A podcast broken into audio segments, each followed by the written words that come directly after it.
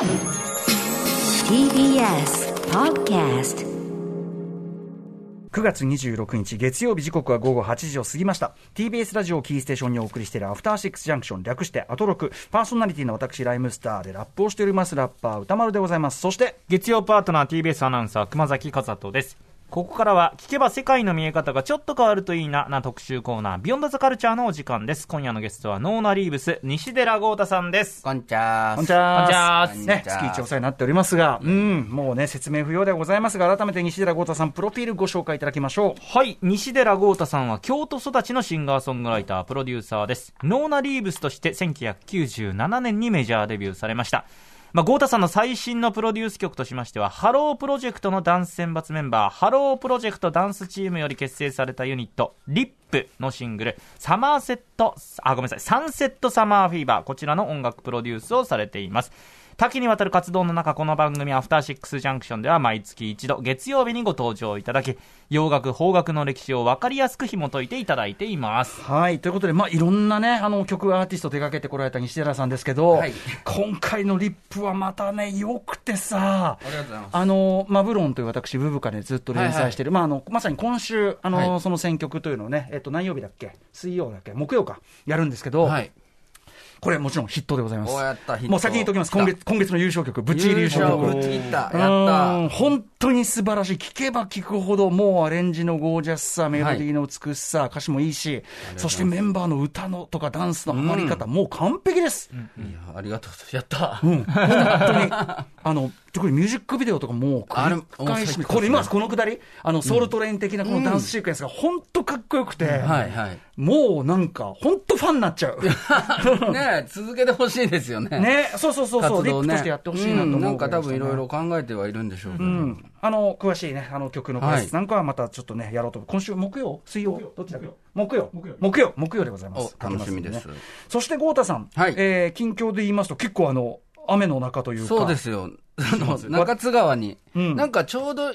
ライムスターと入れ替わりだったんじゃないですかね。私は土曜日に名古屋に行ったんです、ね、あそうですよね、うんうん。それはねあのいいいいチームなんですよ、そっちは。うんうん。うん僕、金曜日に行って、うんで深夜、深夜というか夜ですね、夜にあの FPM の田中さんがそ僕の次で、ソーラー武道館というね。ソーラー武道館で、うんうん中津川ソーラー武道館で、これ、すっげえ晴れることでよく知られてて、うんうんはい。その晴れ打率がすごい高い、ええ。あの、大治さんが、シアターブルックの大治さんが主催されてて、ええ。もういつも行っても晴れてるっていうので、もう本当に誇りに思うような、やったんですけど、あのまあ、前日ぐらいから、うんまあ雨予台風ね報台風の予報で、で僕、ちょっと自分のこと信じてたんですよ、僕、割と晴れが多くて、う。はい。晴れをイグレシアスって結構呼ばれて、なんか、なんかともかく俺を出したら晴れるのにと思ってるぐらい、ちょっと強気でいたんですよ。はい。だから、ほなんか台風の予報とかもずれていくじゃないですか、ちょっとずつ1あそうですね。時間ごとに。確かに。確かに、で、実際ちょっとずれたりして、まあ見とけと、俺が着いたら晴れるからと思ったら、もう一番の大豪雨で。も う金夜はね、確かに。思い上がりが。地面、地面大豪雨で、もう田んぼみたいにな表でしょ？だって。表で、や、野外で。みんながお酒飲んで、まあ集まってきて、まあ僕の DJ があって、FPM 田中さんがやって、まあみんなを、まあ盛り上がるっていうこと設定で、で、まあ僕ちょっとマイク持ちまして、もうええ大豪雨の中で何人かの男子がええ、ちょっともうなんかトランス状態えで、もうあの、の騒いでくれてまして。逆にね大雨だとね逆に。で、僕は思ってたんと違うなって。想像してたんとちゃうな。雨がね、本当すごかったですね。そうかった。それで田中さんが途中でもう、もうそのどギリギリで来て。あの、彼も大変だったじゃないですか。来るのも大変ギリギリで来て、で、ゴーターって言って、もう久しぶりに会ったんで、お疲れ様ですとか言って言ってたら、もう DJ 変わる瞬間に、あの、スキルと気合でどうにもならん時あるなって。だって確かにと。田中さんなんてね、もうありとあらゆる現場をさ、そう、どんな、ありとあどんな、うんあの、ピンチも切り抜けてきたような人でしょ。でもこれだけは無理やった。天気はちょっあとね、と帰ってるしみんな。すごかったんです。で、セットもすごくて、レーザービームとかめっちゃ飛んでて。派手なんだ、また。そうそうあの、DJ スモークとかかかって、ものすごいかっこよかったんですけど、大豪雨で、ほとんど誰も。誰も見てない。誰も見てない。でも、いた人は絆が深まるね、これはね。もういた人は、田中さんはもう、お前ら牛丼おごるって言ってた。街で声かけてくれたら、牛丼おごるぞって言ってて、おーって言って。ちょっと大笑いあして。そう帰りも大変でもう帰れなくて、新幹線止まって要はさ、ちょうど台風と一緒に行動してるようなもんだもんね。そうなんですよ。で、東京も頑張って、あの、長野経由で帰ったんですよ、レコーディングで。そしたらまた大豪雨で東京が、俺と一緒にこう移動したみたいな。何が晴れをイグレシアスやっていう。いや、これね、あの、晴れ男みたいなのね、私もわかりますよ。俺ね、一時期までは自信持ってたの。はいはいはいでも最近めっちゃライムスター振られること多くてはいはい、もう全然もう心折られまくってる、もう今。そうでしょもどうせ振るんでしょみたいな。で僕もツイッターに、西寺豪歌って書いてあるんですよ。知恵に。途中までは、途中までは、ハレオイグレシアスを信じてくれってめちゃくちゃいきり散らかしてたもう豪雨いきり散ら結構いつもよりいいね多くて。やっぱ心折れると途端にね。そう、助けてくれるんやなと思って。すみません。まあでもお仕事で帰った、レコーディングで帰られたとか、また新しいね、ちょっとお仕事があるようなんちょっとまたね、あの、はい新しいお仕事がしたら後ほどまたね、はい伺えるかもしれませんが、はいえーということで、いつもですね、いろんな洋楽のね、えっ、と、ストーリーをですね、見事に語っていただいているわけなんですが、えー今回のテーマはこちらです。ノーナ・リーブス、西寺豪太プレゼンツ、洋楽スーパースターレズナン、ビーチボーイズ特集パート2、ペットサウンズ以降、時の波を超えたビーチボーイズとブライアン・ウィルソン編。はい、前回に引き続きのパート2でございます。前回8月29日、ビーチボーイズ特集第1弾やりました。えー創設メンバーのブライアン・ウィルソンに密着した初めてのドキュメンタリー映画、ブライアン・ウィルソン約束の旅路が公開されたタイミングで、60年代のビーチボーイズ特集を伺って、はいで、あの、爽やかなイメージのね、楽曲の数々の中ででもいろいろこうビートルズに刺激を受けたりして、はいあの、グッドバイブレーションにも流れてますけど、はいもう、なんていうの？死の後の言わずに聞いても、どう考えてもやばい曲っていうか、そうですね。ね。うんちょっと熊崎君もびっくりしたでしょ、いや、いや、本当にびっくりしました。あのー最初の、いわゆるビーチボーイズ的な曲夏のね、と、イメージ。そっちの方はイメージありましたけど、はいはい。そうじゃない曲だとこんな感じの、そうですね。ちょっといるなんだっていうねね。。うんはい。うんだから今月どうしようかなって話をいろいろ話してたんですけど、うんうん意外にそのビーチボーイズって聞くと、あの、なんていうのか、すぐに好きになれるって言ったら変ですけど、うんうんあの、この前も言ったんですけど、その、なんつうか、的が広い上に深いんで、その、わかりやすいから、まあ、それこそ熊崎アナもそうなんですけど、そんな音洋楽知らないよとか、音楽知らないなとか、っていう人にも、ん。そのずっと愛されてるグループなので、あ意外にそれと知らなかったっていう声も結構聞いて、あそうだったんですねっていうのがあったから、ちょっともったいないから、もう一回こう、そこから今までのところをやった方がいいんじゃないかなっていう話で、ん。今回、ビーチボーイズ特集の後編という、はい。でまあ、長いんですけどね、後編という、今にも至るんで。うんうんうんうん。うんでもその、その方がいいんじゃないかっていうことで、今回ちょっと、まあ、ゆったりめに曲を聴きながら、歴史を追いかけていこうかなとはい思ってます。いや、あの、まさに私もそんなに詳しいわけじゃないんで、はいこの特集で学ばせていただいてる感じなんで、ありがたいですね。はい。はい、ありがとうございます。えーということで、今回は、そのペットサウンズ以降、要するに非常にサウンド的にね、変化して変化したというところですけども、えーそれ以降、どどの時代からちょっと始めましょうか。えっとね、ペットサウンズをちょっとさ、あの前回は通り過ぎて、フレンズっていうアルバムまでいちょっと行ったんですけど、もう一回あの、フェードイン、フェードアウトじゃないですけど、ええ。ペットサウンズ時期に戻ろうかなと。まあ、そこからスタートして今に至ればいいかなと思ってるんですが、はい。と、まず最初は、えっと、1988年のシングル、ココモ。一気に一台飛びますね、一回ここに飛んでから、うんはい。えっと、ビーチボーイズがそこに至るまで、まあだから、そこまででも22年間ぐらいの歴史があるんですけど、えっと、まずそこに飛んで、ここも聞いた後に、そのペットサウンズ時期に戻ってから、今に至るまで追い抜かしていこうかなと、ちょっと考えてるんですが。80年代後半になって奇跡の復活じゃないけど、そうなんですよ。大ヒット飛ばすわけですね。れあの、前回も言ってたんですけれども、マイク・ラブさんという、まあ気の強い、まあ、バックトゥーザ・フューチャーでいうとビフ的な、なんか、まあともかくそのビーチボーイズのファンからも、なんかそのロックファンからも、まあ、功績はすごいんですけど、作詞家としてだったり、そのリードシンガーだったり、はい。なんか言うことなすことを、なんとなくこう敵役というか、敵役というか、なんかこう、なんなんか鼻につくというか。内向的なブライアン・ウィルソンさんそうなんです。に対して、俺や俺や、うん。俺や俺やしか言わないようもう全部が俺や俺やなんですよ。で、その人が俺や俺や以外に言ったことがあって、どこぞの浜の名前を教えろと、砂浜とか海岸とか、観光地の名前を俺に言えと、はい。それ全部歌詞に入れたったらええねんって、あ言え言えと、で前使いましたって、それでもええねんと、同じこと言うといたらええねん。やばいな。これね、これ、ここれやばい。っす。これが、すげえ聞いてきますから、今日の話。これ、前回の中でもね、す。ごかったですけど。ペット。サウンズというアルバムから、まあ、ブライアンは別の作詞家に頼むようになって、はいもっと自分の心の中の問題とか、例えば友達がいないとか、好きな子になんか語りかけれないとか、は内省的なね。じ自分はだ、ダメかもしれないっていうようなことを歌ってるんですけど、まあ、ともかくマイクは強気なんで、はい。もうそんな、そんな新規臭いこと言ってたらあかんと、もっと、あの、海の歌歌おうやと、海岸で女の子とイエイイエイやと、教えろよと。でもビーチボーイズのイメージはむしろそっちが強いんですそう最初はそうだったんですね、でもそれをだからある意味背負ってはい背負って、るわけですそのイメージ守ろうやっていうのをずーっとずーっと、ずーっと言いつけ、言い続けてるんですね、この人は。で、そのマイクラブが、実はこのココモで、22年ぶりのナンバーワンソングですけど、この曲、もうそのカクテルというトム・クルーズさんが主演した、もう、むちゃくちゃもう大人気、もう、まあ今もずっと絶頂ですけど、ドカーンって人気出たトム・クルーズさんのもう主演作品のカクテルという作品の中で、主人公、これまたね、不思議なことにブライアンって言うんですけど、主人公の名前がもうたまたまやと思うんですけど、このトム・クルーズさん演じるブライアンがジャマイカに、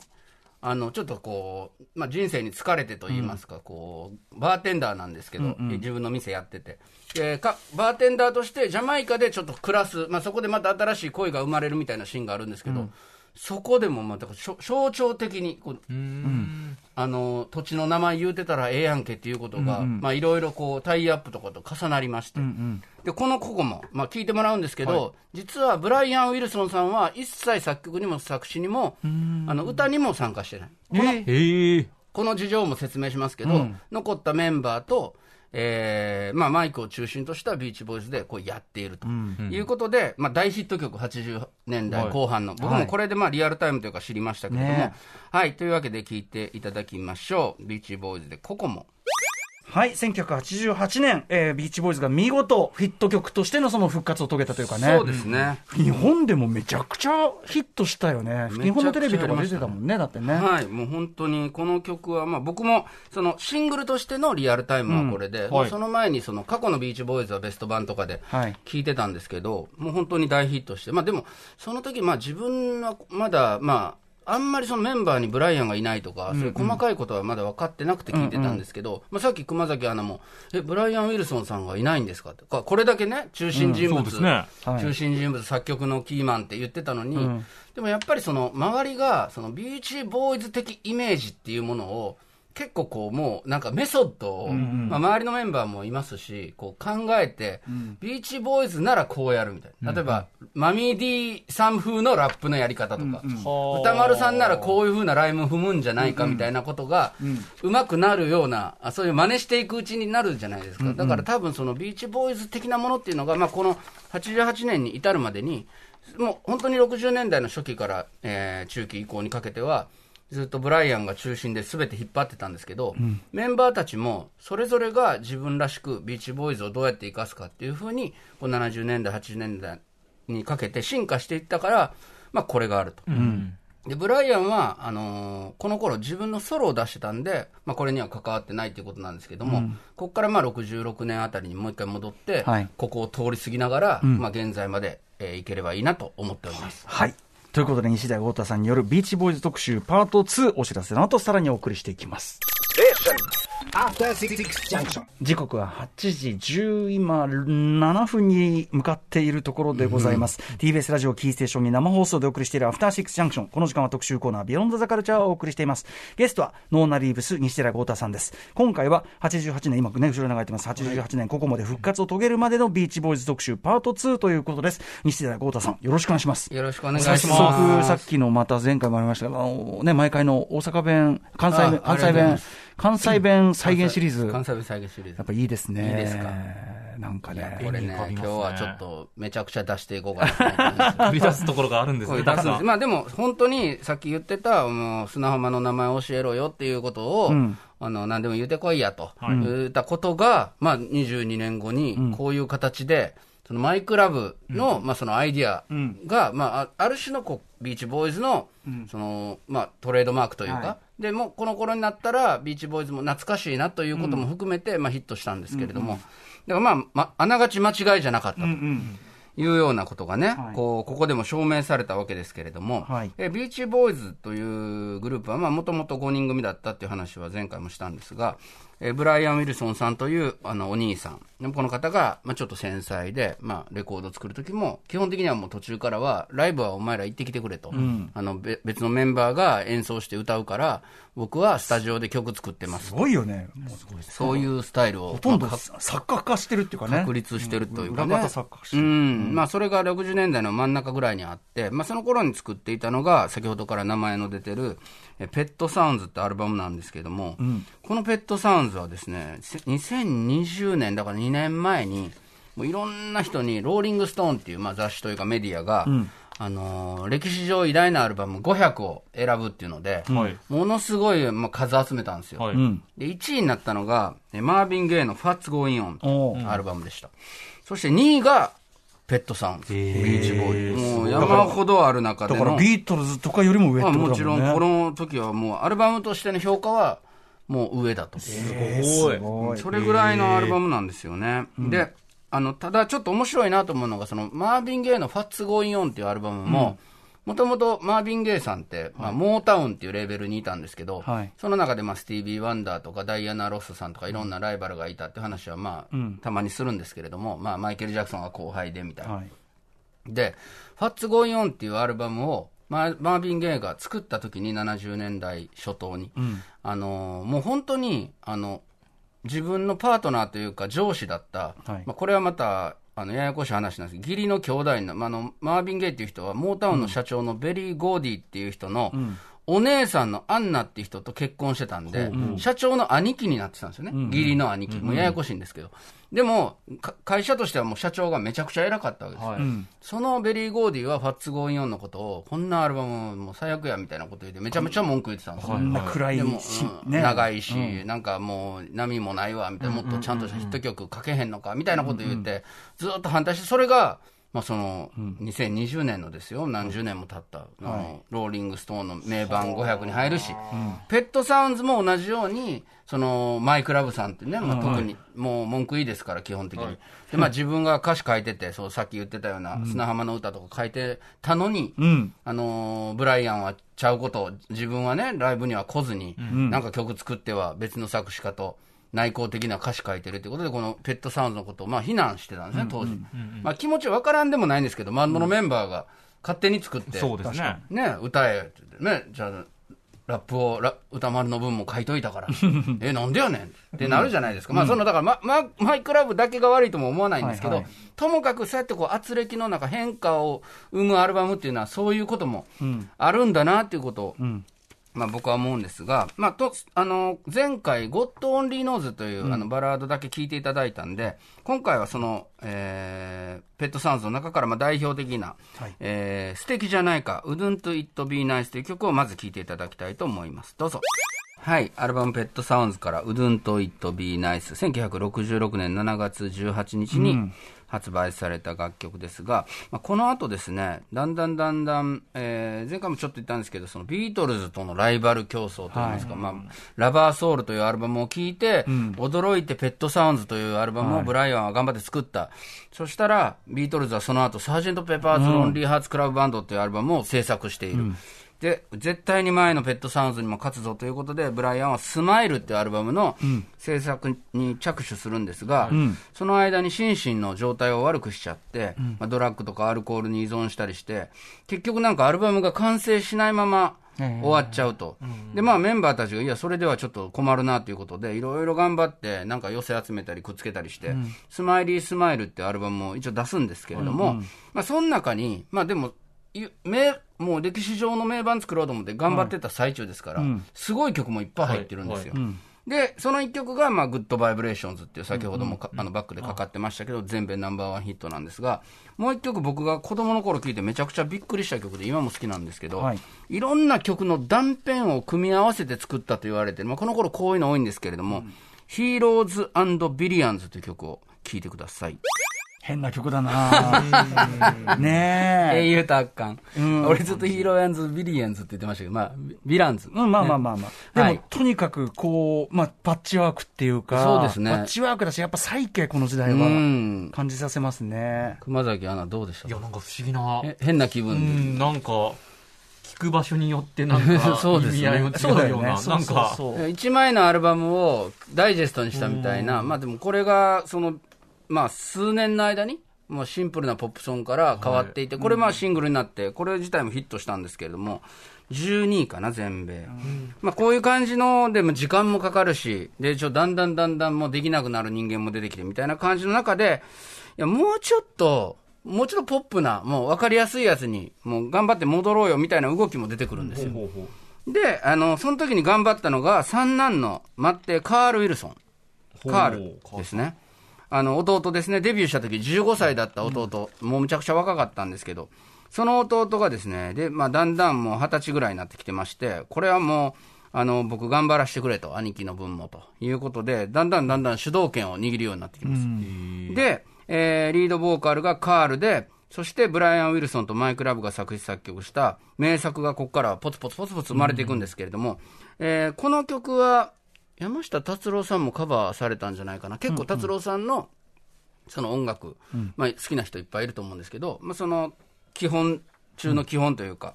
えーなってるような楽曲なんで、もちろんご存知の方も多いと思うんですが、初めて聞く人は、そういう今の日本のシティポップとか、そういう流れにもつながるような、えー元祖のような名曲だと思うので、ぜひ聴いてみてください。カール・ウィルソンリードボーカルによるダーリン。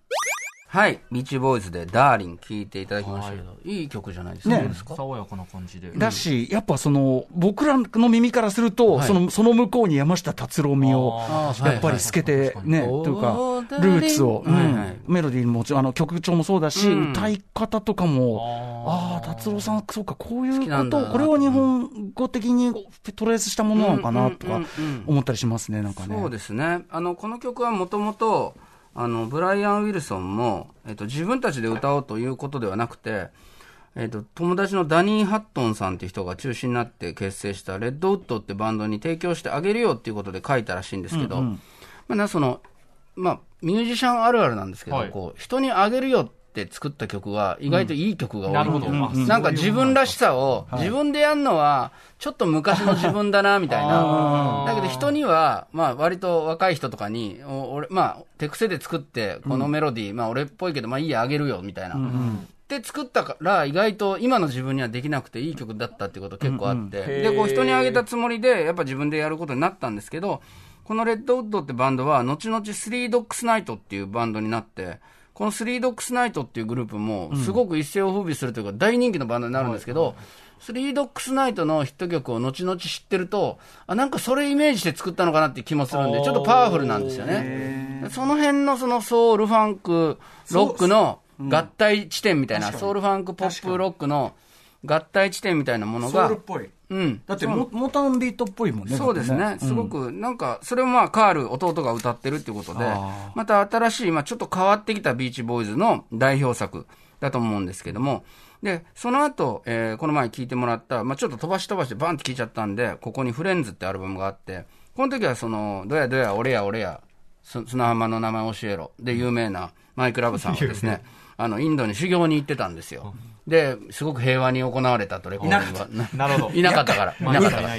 厄介者がいない。マイクラブって言うんですけどね。マイクラブがいないから、仲良く行われたというフレンズってアルバムが挟まりまして、そしてですね、1969年に、また、この、カールがプロデュースした楽曲がヒットするんですが、これは1966年に、えースマッシュヒットしてた曲の、あ、あのー出されていた曲の、自分らなりにカバーしてる、えー曲、フィル・スペクターさんが作曲し、作曲に関わってるような曲のカバーなんですが、これまた、なんていうのか、こう、に、日本というか、その、よ、欧米を中心にアメリカだけじゃない国でヒットした代表曲の一つになってます。だから、こ、このあたりからの、そのビーチボーイズの10年、15年っていうのは、もうな、まあ、ブライアンいる時もいない時もあるんですけど、もう絶対的リーダーがいない分、弟たちとかメンバーがいろいろ頑張りながら、そのビーチボーイズというブランドを守っていくという十数年に、まあ、なっていくんですが、えーその I Can Hear Music って曲も聴いていただきたいと思います。はい。I Can Hear Music というアルバム、えー2020というアルバムに入っておるんですが、まあ、このあたりからカールめちゃくちゃ頑張るよということなんですけど、次男、えっと、ブライアン・ウィルソン、そしてからデニス・ウィルソン、カール・ウィルソン、まあ、3人い。て、で、一人だけ、えーリアルにサーフィンもして、まあ、女の子にもこう人気あって、もう社交的な人物がデニスという次男だったんですよ。ブライアンは先ほどから何度か言ってますように、かなりこう、シャイなえ方なんで、で、カールも割ともう15歳でデビューして、割となんていうのか、そんなにこう、女の子にガツガツみたいなイメージは、まあなかったんですけど、このデニスはもう本当にもうキャーキャーキャーキャー言われてて、もう人気者で。で、そのデニスがですね、あのーこの頃また頑張り始めまして、えー今回、えーこの後の、えっと、サンフラワーっていうアルバムでは、デニスが4曲も作ってくると。ええでそういう時代がこうやってくるんですね。で、この中でもまあいい曲いっぱいありまして、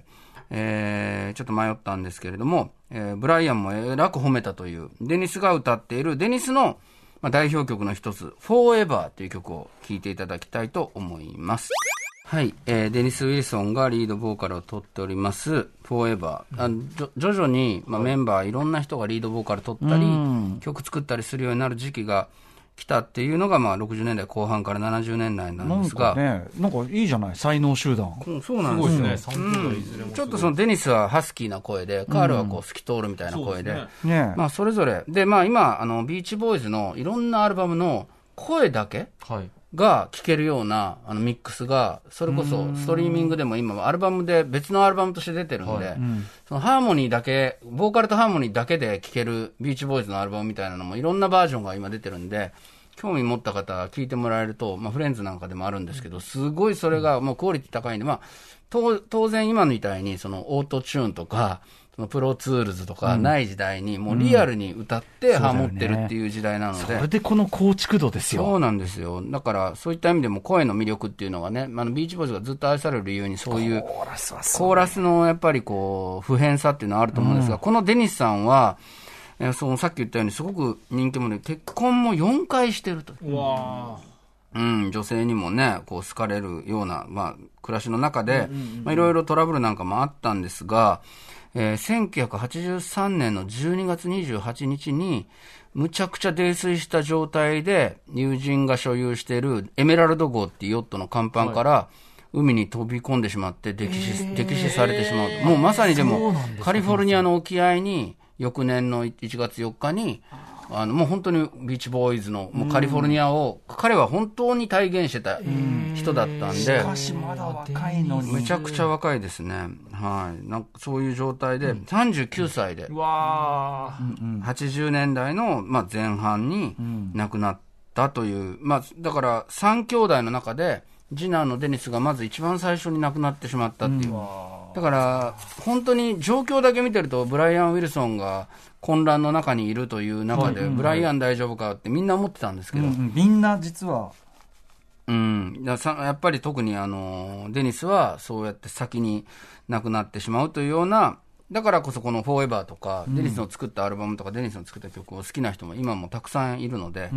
えー聞いていただいたわけですが、えーその後ですね、ちょっと10年ぐらいずっと時間が飛びまして、はい。えー集まったりま、また離れたりとかいろんなことやってるんですけども、この間に、えっと、ブライアン・ウィルソンさんが、まあ、引きこもりのような状態になるんですね。それで、えっと、これまたややこしいんですけど、こう友人ランディっていう、あの、精神科医の、まあ、24時間、その患者さんを見ますっていうのが、まあ、売りの、はい。その、精神科医がいたんですよ。この友人の友人ランディとかよく書いてあるんで、どっちやねんと思って、友人ランディって、友人のランディなんか、ほんまに友人って名前なんかと思ったら友人って名前なんですけど、この友人ランディがね、ややこしいんですよ、友人なんで。で、えっと、24時間セラピーっていうのがすごくね、まあ当時まあ、この人が提唱してたんですけど、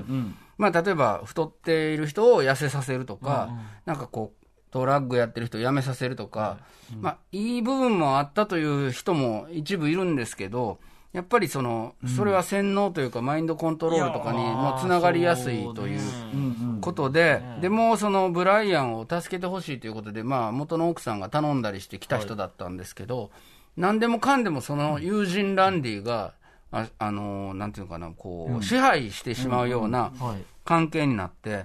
まあ、エグゼクティブマネージャーになるっていうのは、まあ、ギリギリ分かったとしても、一緒に共同ソングライターになったりとか、いや、もう世界の一の天才、ブライアン・ウィルソンと、なんでその、急に来た友人がやっとんねんっていう話なんですけど、でビビジネスマネージャーにもなったりとか、まあ、最終的にはブライアン・ウィルソン、自叙伝書くんですけど、その自叙伝もなんか友人ランディが、自叙伝じゃないんですよ、友達が書いてるみたいな、だからまあ、そういう感じのゴーストライターみたいなこともしたという説もあるぐらい、結構こう、周りからは、離れろ、友人ランディから離れろみたいな。人生をね、支配してるね、うん、それがじもう10年ちょいぐらいこう続いてる時期があったんですけど、その間に、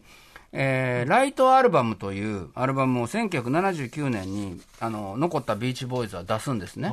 でこのアルバムの中に「スマハマ」という曲が入ってまして。スマハマ？スマハマ。SUMA さっき僕がメールしたらあのディレクターのあかりちゃんが砂浜に直してたんですよ、でもこれスマハマ。なんですよ。スマハマスマのですね。で、これ1979年の9月に、思い出のスマハマっていう日本語でもタイトル、シングル日本だけでなってるんですけど、この曲作ったのは、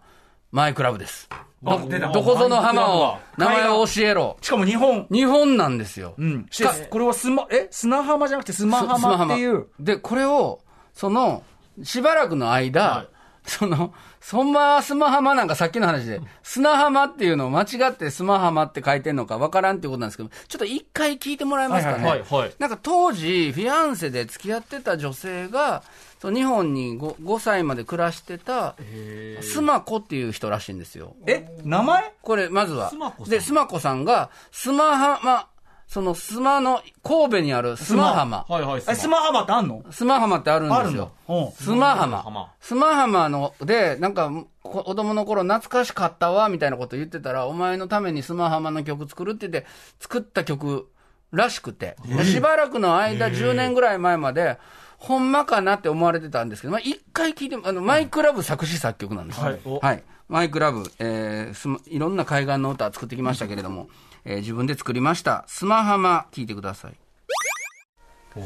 これ、どうぞ、いい曲でしょいや最後日本語で。じゃあ、これ、こっから結構日本語出てくるんですよ。白い浜って。結構さ、デニスさんの日本語あ、あの、マイクラブ。あマイクラブ、マイクラブ、マイクララブ。マイクラブ日本語結構う、まいですね。ままあ、この、あ、これ、ここもね、にいや、いつもちょっとちょっとだからハッピーエンドみたいな。確かに。ねえ。全然そういうもの聞く。全然問題。はいまあちょっとそのオリエンタルイメージがね、オリエンタルメロディーがきつすぎて、ちょっとこっちからすりゃね、ああって感じもあるけど、いやいやいや、だから、そうなんですよ。だから、さ、ね、もうずっと言ってるように、いろんな国の土地の名前教えろ、砂浜の名前教えろって言ってて、スマハマの歌まで作って、確かに日本語で。ねそっからの、日ね、本語すごい、やっぱ付き合ってだけあるね、これ、ね。そっからの9年後に、そう、付き合っただけあるし、9年後にココモですから。だからやっぱり、浜の歌を歌うのももう、間違いない間違いない。どいろんなことやって、こう、いまだにこうやって聞かれてるわけですよ。これがあったからこれは珍曲だな。それでこれ、じ10年ぐらい前に探偵ナイトスクープでその、ある人が、本当にこれ砂浜なんですかと。間違いす砂浜じゃなくて砂浜なるほど、なるほど。N か M か。うんそういう説がありますけど、で、ちょうど、えっとね、ビーチボーイズが2012年に50年、結成50年で、えー再集結したんですよ。はいまあ、別れてたんですけど、50年再集再集結プロジェクトにブライアン・ウィルソンも戻ってきて、リーダー。はいで、あのまあ、ビーチボーイズって名前でどっちかというとマイクラブがずっとライブしてたんですけど、ブライアン・ウィルソンはブライアン・ウィルソンでやってたんですけど、この時は集まろうやってやった時に日本に来たんですよ。で、僕もうライブ見に行ったりもしたんですけど、その時に探偵ナイトスクープで質問の、おあの方が、あの、これ本当に砂浜なんか、その砂浜の間違いかなんか、マイクラブさんに聞いてほしいって言って、で、探偵ナイトスクープは、あの、アポなしで、あの、ビーチボーイズがうろちょろしてるところにちょこっと行ったり、なんか止められたりなんかしながら聞いて、本当ですかってマイクラブに聞いたら、イエスって言って。おうあじゃあ本当にスマスマハマスマハマだスマハマなんですね。でもうこれでもう確実に砂浜だったっていう。いや、だってこれだけちゃんと発音までしてるんだったら、ね、砂浜でそこだけで間違うってことはありえない気もするから。そうですね。はい。へえ。そうなんです。そんなような歌も出しながらの、まあ、今に至ってまで、えーどちらも精力的に活動してるという。確かに。すごいグループだった。すごいですね。ナイトスクープもすごい。ナイトスクープもすごいです。スマ、西田敏行さん泣いてたんですよ。それでなんか感動してみんながドキドキして、それが夢が叶ったから、それ見て。だからビーチボーイズのファンとか喜んでたんですよ。久しぶりに思い出したんですけど、僕もこの、今回ね、そのエピソードを。いやーしかし、とにかく、まだね、ブライアン・ウィルソンさんも、そのマイクラブさんも、もちろんっていうのがすごいよね。めちゃくちゃ元気なんで。はい。要するにアレレジェンド、レガシーがまだ全然現役っていうのはそうなんです。あの、カール・ウィルソンさんは99年に亡くなってるんですけど、だから、ブライアンの兄弟はお二人亡くなってしまったんですけど、あの、マイク・ラブもアル・ジャーディンも元気なんですよ。あの、ブライアン・ウィルソンも。ブライアン・ウィルソン約束の旅路、今、はいドキュメンタリー映画上映中でございます。はいさあ、そして最後に、じゃあ、ゴータさんのお知らせごとお願いします。そうなんです。こうね、今日急に言っていいって言われたんですけど、僕今、ソロでカバーアルバムを作ってまして、なんと、えー、ゴータウンレコーズって、まあ、ずっといろいろなところで、あの自分の作品とかプロデュース作品とか出すとき使ってたレーベルが、ディスクユニオンと組みまして、えええーこれからそのレーベルをそこに移動してんやっていこうと。で、えっと、夏のクラクションっていう堤恭平さんが作曲された稲垣淳一さんの楽曲と、そそれとですね、えっと、都会という、えー大貫妙子さんのシティポップを代表する名曲を、おサナバサナバガンの大日雄大君、まあ、まさにあの、はいあのサンセットサマーフィーバー、リップとね、一緒に作るはい。やってる、彼にプロデュースを僕がしてもらって、へえ。えっと、歌うっていう感じで、今、作ってるんで、まあ、いろんな曲カバー、日本語の曲をカバーしていくアルバムを、春に出すために、えー、12月から、あの、アナログでまずシングルを、えー切っていこうかなということへで、ー第1弾が夏のクラクション都会で、なので、ちょっと楽しみにしててほしいなと。なんか、でこうシティポップ的なもののカバーって、豪太君のね、音楽性からすれば相性めちゃくちゃいいはずなのに、意外と今までありそうでなかった。あんまりなかったんですよね。僕、あんまりそこの辺詳しくないこともあって、音楽的にはでも、ね、うんでも最近若い人が、ゴタさんやったらいいですよって言って、聞いたらええやんけみたいな話になって、